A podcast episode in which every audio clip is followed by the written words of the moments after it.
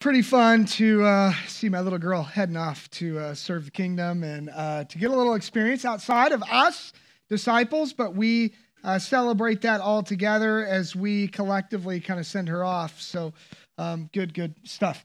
Okay, sports fans, let's uh, let's start here today. Who's on your Mount Rushmore for greatest football players of all time? You don't have to shout it out, but think in your head.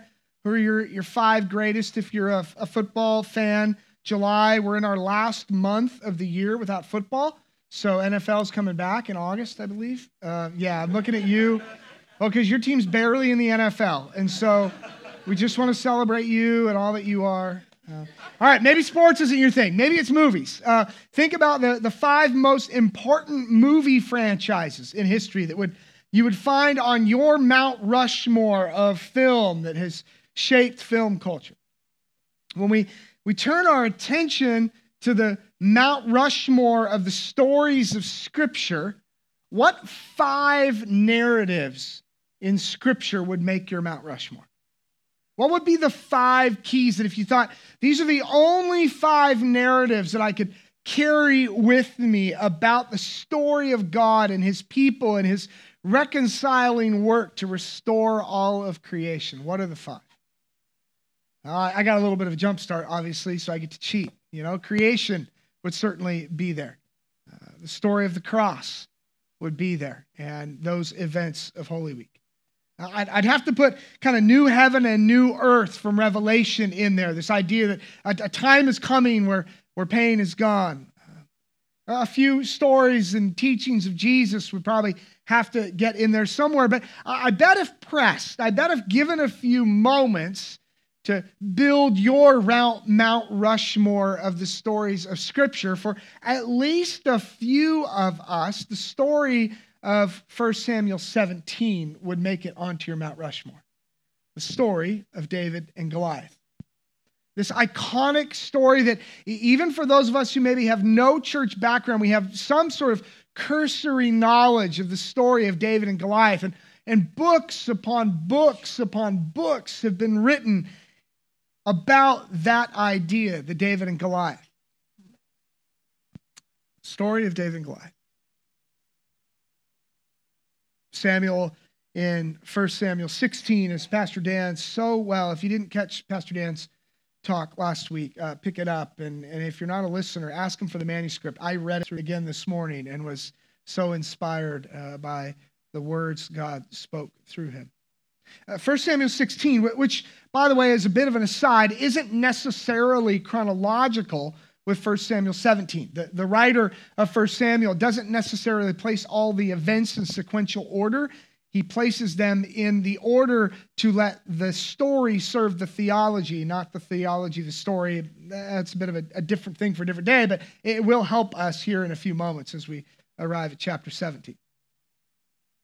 But in verse 16, Samuel has arrived to David.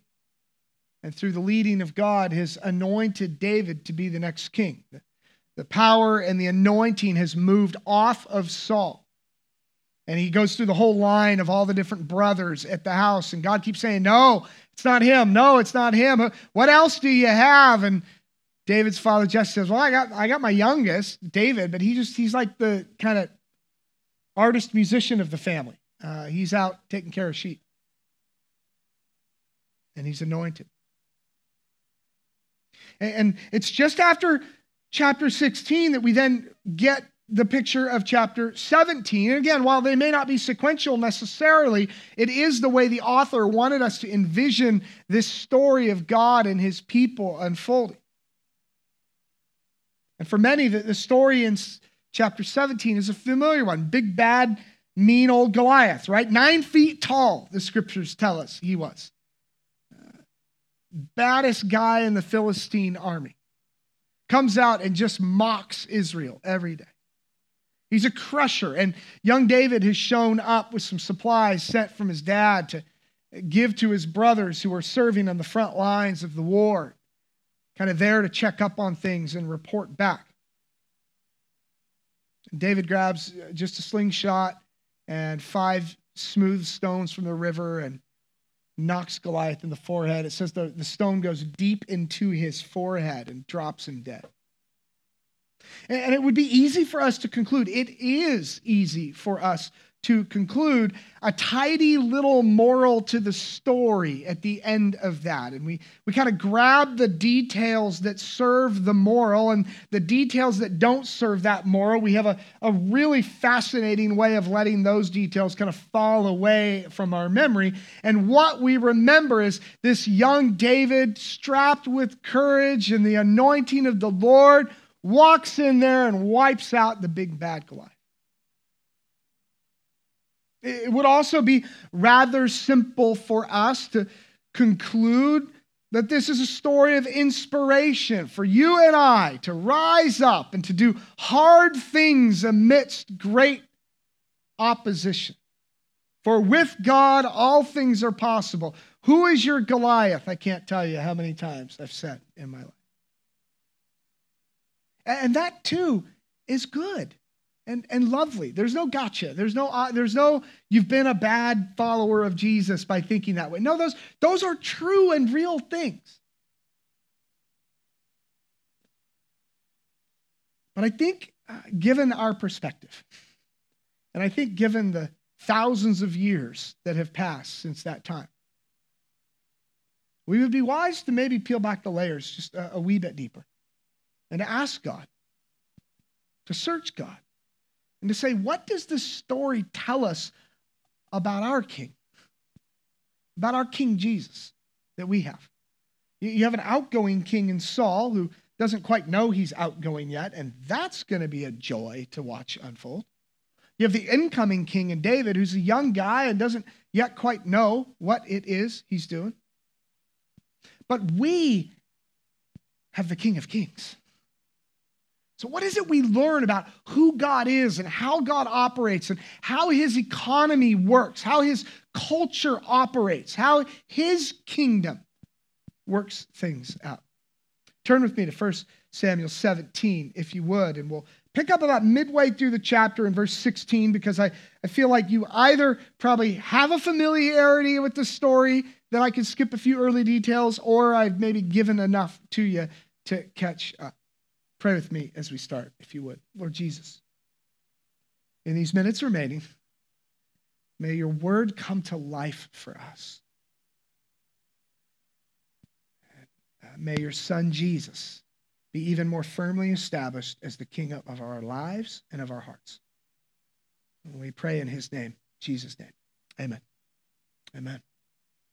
1 Samuel 17, uh, beginning in verse 16.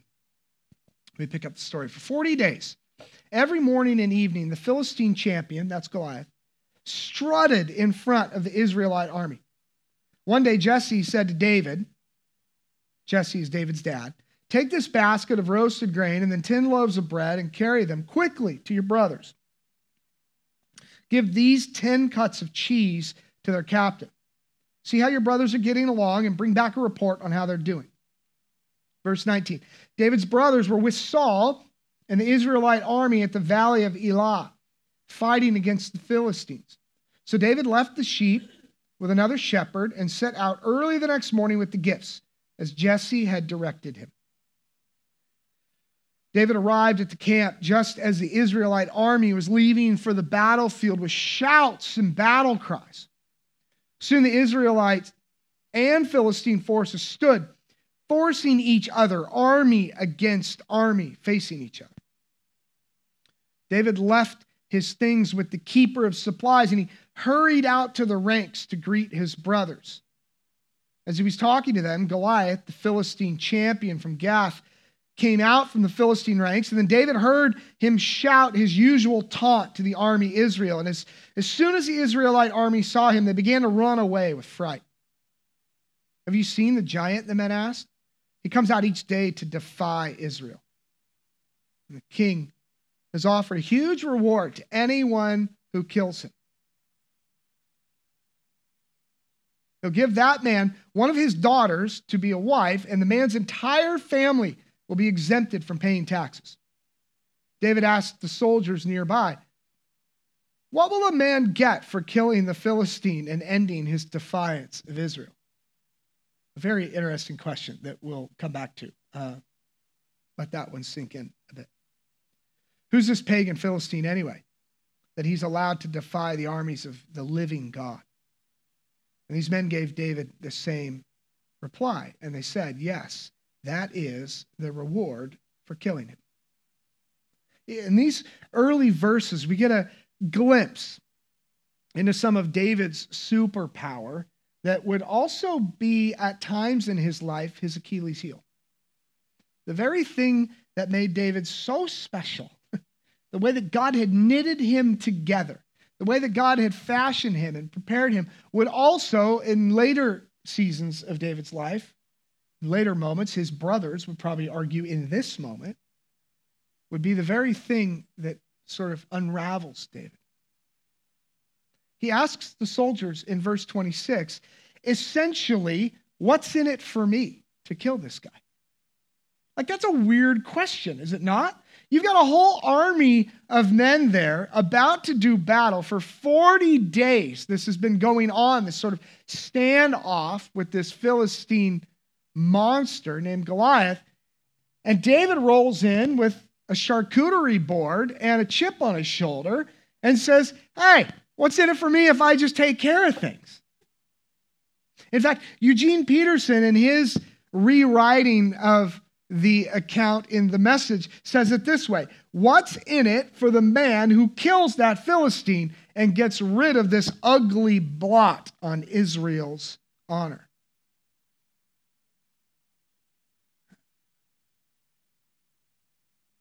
You see, asking the question, What's in it for me? A question, I don't want to turn too quickly to us, but a question that you and that me and that us, we are quite comfortable asking the what's in it for me question on a very regular basis, right? Advocating for ourselves. And we've got all kinds of incredibly helpful and therapeutic phrases that we put along with this uh, in our culture. But at the root of it, we are often asking the question what's in it for me? What do I get out of it? It's not evil in itself.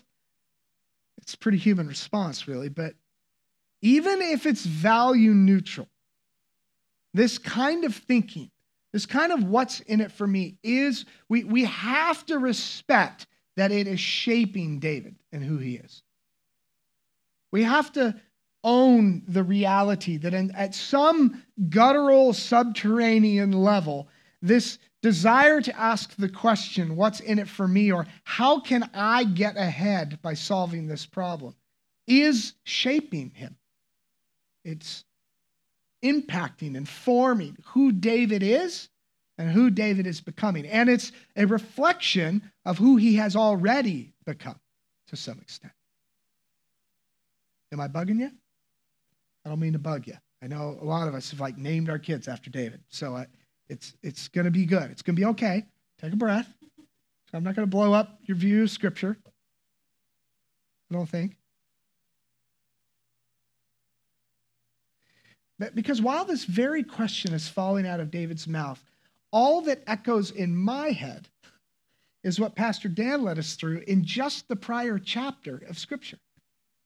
Uh, maybe you'll remember it if I refresh you. Because in chapter 16, Samuel is coming to anoint David and he's looking for the next king to replace Saul because God says he's removed his spirit from Saul. And Samuel arrives at the house of Jesse to look through all the different sons to find the next king. And when he arrives at David, the Lord says to Samuel, The Lord doesn't see things the way you see them. People judge by outward appearance but the Lord looks at the heart. And we have this kind of this tension that we live in with this, this juxtaposition of like, God's not looking at the outward appearance. God's, and, and we can take that a number of ways. Again, most of which is right. God doesn't look at Goliath's size and stature and find that intimidating. He sees in David the heart of a warrior.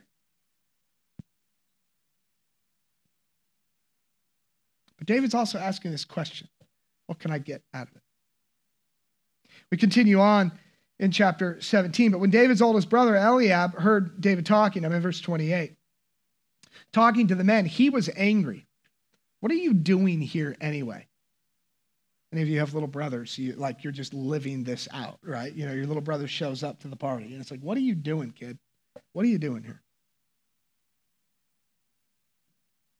What about those few sheep you're supposed to be taking care of? You just feel like the sarcasm and disgust in Big Brother, those few sheep, you know? What happened to those? I know your I know about your pride and deceit. You just want to see the battle. Pretty biting words. David says, What, what have I done now? Verse 29. I was only asking a question. He walked over to some others and he asked the same thing and received the same answer. And then David's question was reported to King Saul, and the king sent for him. And, a conversation ensues and a bit of a debate. In fact, King Saul says, You're out of your mind. Uh, don't be ridiculous in verse 33. There's no way you can fight this Philistine and possibly win. You're only a boy. He's been a man of war since youth, but David persists. And, and David walks Saul through a bit of his story. He says, Listen, I, I protect dad's sheep, but on a number of occasions, those sheep have been attacked by lions and by bears, and I've wrestled those lions away and I've beat them to death with a club. And he, he lands this kind of plane, if you will, at this concept that, listen, God rescued me back then when I was rescuing sheep from the lion and the bear, he will rescue me now as well. And so off he goes to fight David, or to fight Goliath. David has this kind of confidence of his convictions to move forward with what he senses he can do. And when all else fails, he reminds everybody that God's going to see him through, that God will rescue him. And again, we can easily read this from the heroic perspective that against all odds, a young David rises up and defeats the enemy. And if we read on, not only does he defeat them, like it's a bloodbath. They don't, he doesn't just defeat Goliath. He defeats Goliath, and then the entire Philistine army runs away, and Israel chases after them and slaughters every last one of them, and then steals all their stuff. It's a complete routing. In fact, uh, the New Living Translation, the little headers above the text, I think says Israel routs the Philistines. I think this is a, good place to pause and reflect for just a moment. Now, I want to invite you into uh, just a thought experiment of two different questions. And the first question is this uh, Do I want to live like this? Like, do I want to be young David? Now, I'm not going to ask you to answer. I'm not going to ask you to write it down. I'm not going to ask you to, you know, like nail it to a cross or anything like that. But I just pose the question and invite you to honestly reflect. Is this, is this how you want to live? And then follow up with this. However, you answered that question. Why do I want to live like that? Whether you answered it yes or no or maybe or I'm confused, why do you want to live like that?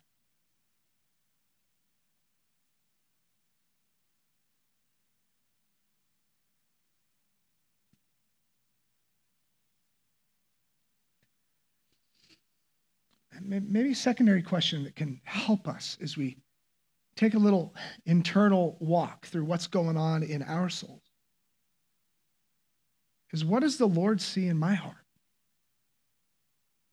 You know, if 1 Samuel 16 is true, and if God does actually see and care about what's going on in our heart and not the outward appearance. And, and by the way, for what it's worth, I believe that's true.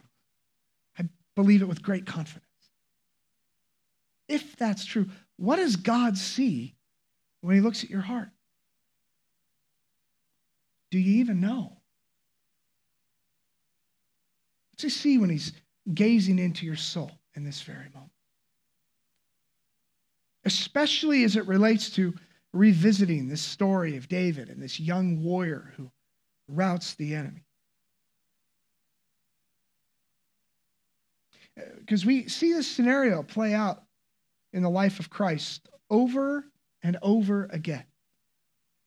He reminds us in the Sermon on the Mount, which is, if nothing else, the, the greatest synopsis of the gospel of the kingdom that we will ever get in Matthew 5. Go into Matthew 6 too if you're a reader. If you're not, you can just hang out in Matthew 5 and like, you could probably just hang in the first 15, 20 verses until you're 90 and, and you'd like, you'd be all right in life.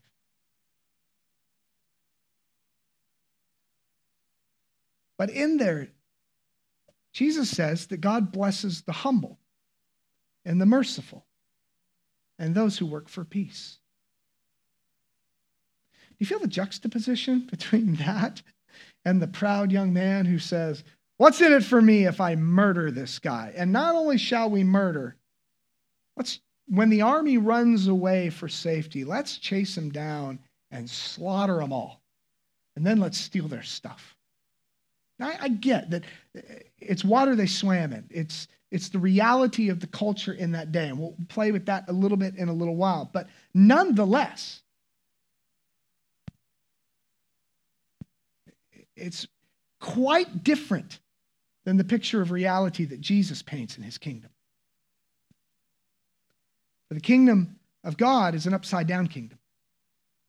Later in that same Sermon on the Mount in Matthew chapter 5, Jesus reminds us that even in the midst of worship, if we remember that someone else is offended with us, that we should lay our offering down, not make it song, gift, prayer, except for your tithe. You should always give your tithe first, no matter what. choking, chill out. And we lay our offering down. If we think somebody's offended with us, and then we lay the offering down and we go and we reconcile ourselves to that person. Which certainly, uh, you know, there's a practical to that, of course, but uh, the bigger picture there that Jesus is driving home for them is this is how I view my creation. That creation is to work in a reconciled way together, that uh, the imago Dei is flowing through us all. Talk about a different way to live, right? And this kind of teaching and training from Jesus just carries on throughout his entire ministry, as if to reverse the assumption that the ends justify the means. It doesn't matter how we got there as long as we get to where we're supposed to go. But in the Jesus economy, it's like upside down. It's as if he says, No, the means are everything. The means are everything. How you get there is everything. How you live it out is everything. We've been so focused in the Christian life for the better part of the last 80 years in America about getting all of us into heaven. When it would seem that Jesus' intent was to get heaven into us.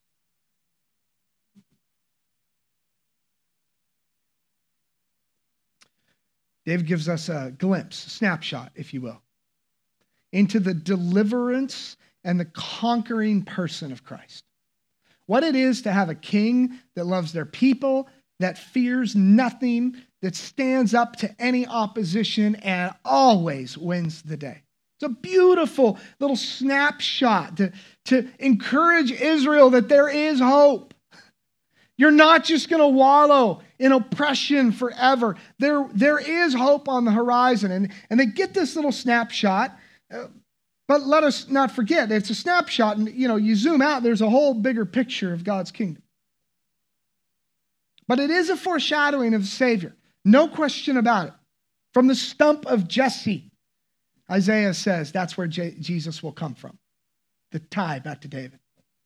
From Bethlehem, David has just announced earlier that he's just a lowly shepherd boy from Bethlehem. He's a rising king. And this hits for most of us on all the kinds of kind of subterranean desires we carry that we would be wise to be honest about, at least with ourselves. The desire to be king, to be a conqueror, to kill our enemies. Who here hasn't imagined that? No, just me. To prove to our dad and brother that we're big and we're strong. To protect our people. To save those we love. You see, uh, David is a rising star in the kingdom. And he is serving a king in that kingdom for whom the Spirit of the Lord has left. Chapter 16, verse 14 tells us the Spirit of the Lord has left Saul. Uh, this same king that David serves, who suffers from a tormenting spirit that troubles him day and night. David serves a king who is filled with depression and fear. This is the water in which David swims. Some of you are probably recounting, boy, that sounds like my boss, or my spouse, or one of my kids, or one of my parents. But in contrast, we serve a God who's given us a king who is different than all that. Jesus is our king. And our king does not ask, What's in it for me? Our king, our king declares, I am in it for the world. Our king does not deliver the victory with his enemy's head in his hand. Our king delivers the victory with a nail through his hand. Our king does not deliver victory by spilling the blood of his enemies. Our king delivers the victory by spilling his own blood. You see, the, the, the, picture, the juxtaposition between the kingdoms of this world and how they operate and the kingdom of God and how it operates could not be any further apart. The simple question really becomes in what kingdom am I operating? Because I'm given the opportunity in every conversation, in every part of my day, to operate in one of those two kingdoms the kingdom of this world that uses power and coercion, intimidation and fear to get what it wants, or the kingdom of God that says, oh no, love prevails in all things. Humility wins the day. Blessed are those who mourn. Blessed are those who weep. Blessed are you when you're persecuted for me, Jesus says. You see, the king we serve dictates a whole lot of the way we live. And we can engineer this either way. We can reverse engineer it and go, well, how am I living? And say, well, the way I'm living says a lot about the kingdom I'm serving. Or we can say it from the other vantage point and say, what kingdom do I want to? I want to be in the kingdom of God. I want to live out the kingdom values of God. Well, what kind of way would I live in that kingdom? So when we see our life focused on revenge, we can be sure we are not living in the king with Jesus as our king. When we see our life focused on ourselves, we can be sure we are not serving King Jesus when we sense the desire rising up to hold our enemy's head in our hand, we can be sure we are not serving King Jesus. And why? Well, because those sorts of things are not created in God's kingdom. They're not even part of it. It's not part of God's kingdom. You see, when Jesus is our king, we're becoming increasingly humble and merciful and pursuers of peace and reconciliation. When Jesus is our King, when the Holy Spirit controls our lives, Galatians 5, right? Naturally overflowing from us are these nine characteristics we call fruit of the Spirit love, joy, peace, patience, kindness. I'm not saying self control. Uh, you know, these are the things that occur in us when Jesus is our king, we see the heart of another, not the outward appearance.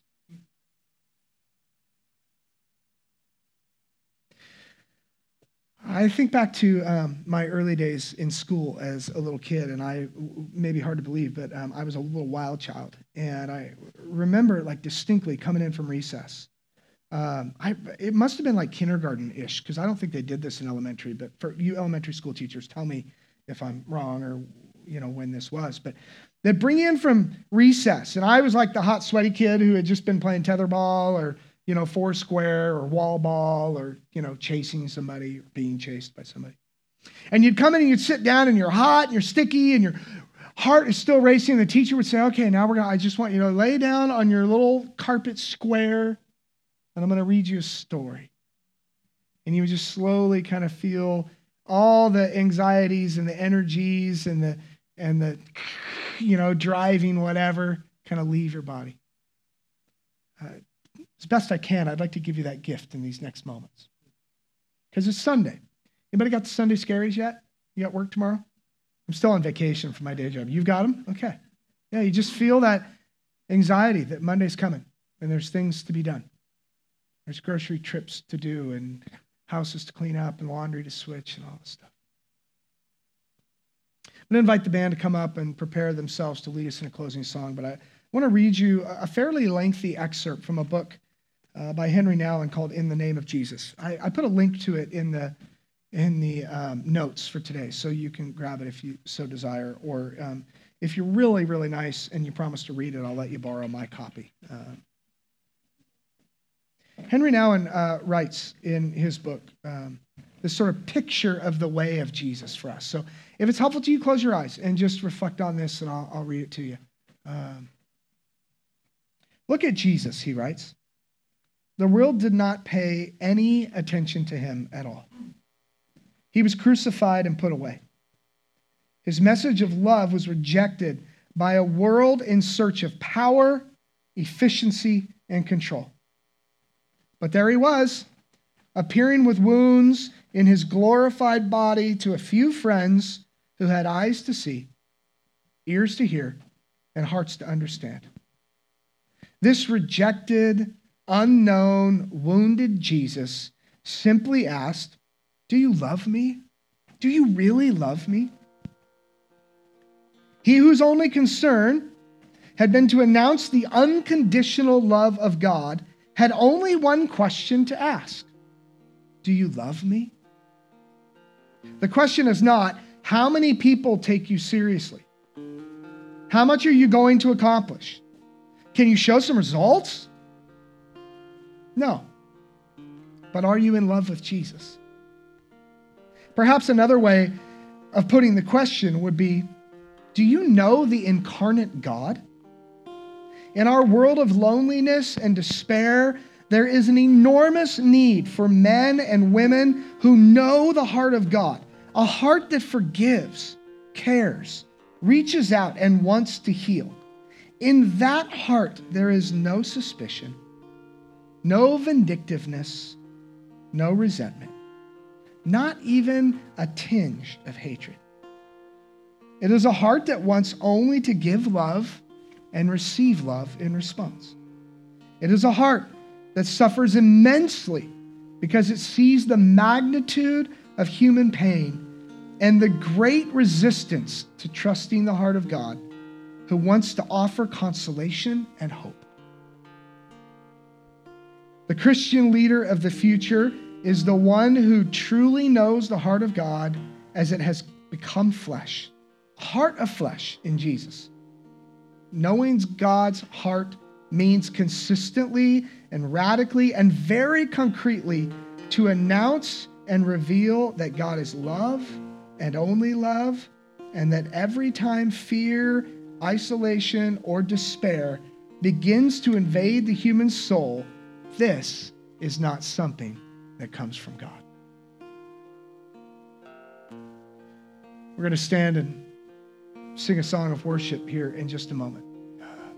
And I encourage you to engage in that with all your heart and soul. But I've had a few of you come to me uh, just this morning, and uh, there's a common thread of just career stuff that you're facing. I don't know if it's like it's just summertime and career changes are happening, or if there's like something supernatural happening in our little world of Disciples Church. And so I just want to be attentive to that. Uh, we've already prayed over one of you today and anointed with oil, just anointed with oil to simply represent the touch of the Spirit. Knowing that anything we muster in that has a way of sort of swinging back towards the kingdom of this world that uses power and coercion. But the way of Christ is a different way. And boy, maybe nowhere else in our lives are those two worlds tempted to operate than at work, right? Right. So as we sing this worship song, um, if you, like uh, one other and Katie, would like to be anointed with oil and just prayed for over career stuff, I'd just love to do that. It'll be very brief, and you can just come right up to the front. I'll step down here and we'll worship and sing. And uh, if it was just Katie, that's just fine too. All right? Okay, friends, let's stand and worship together. I'd love to anoint and pray for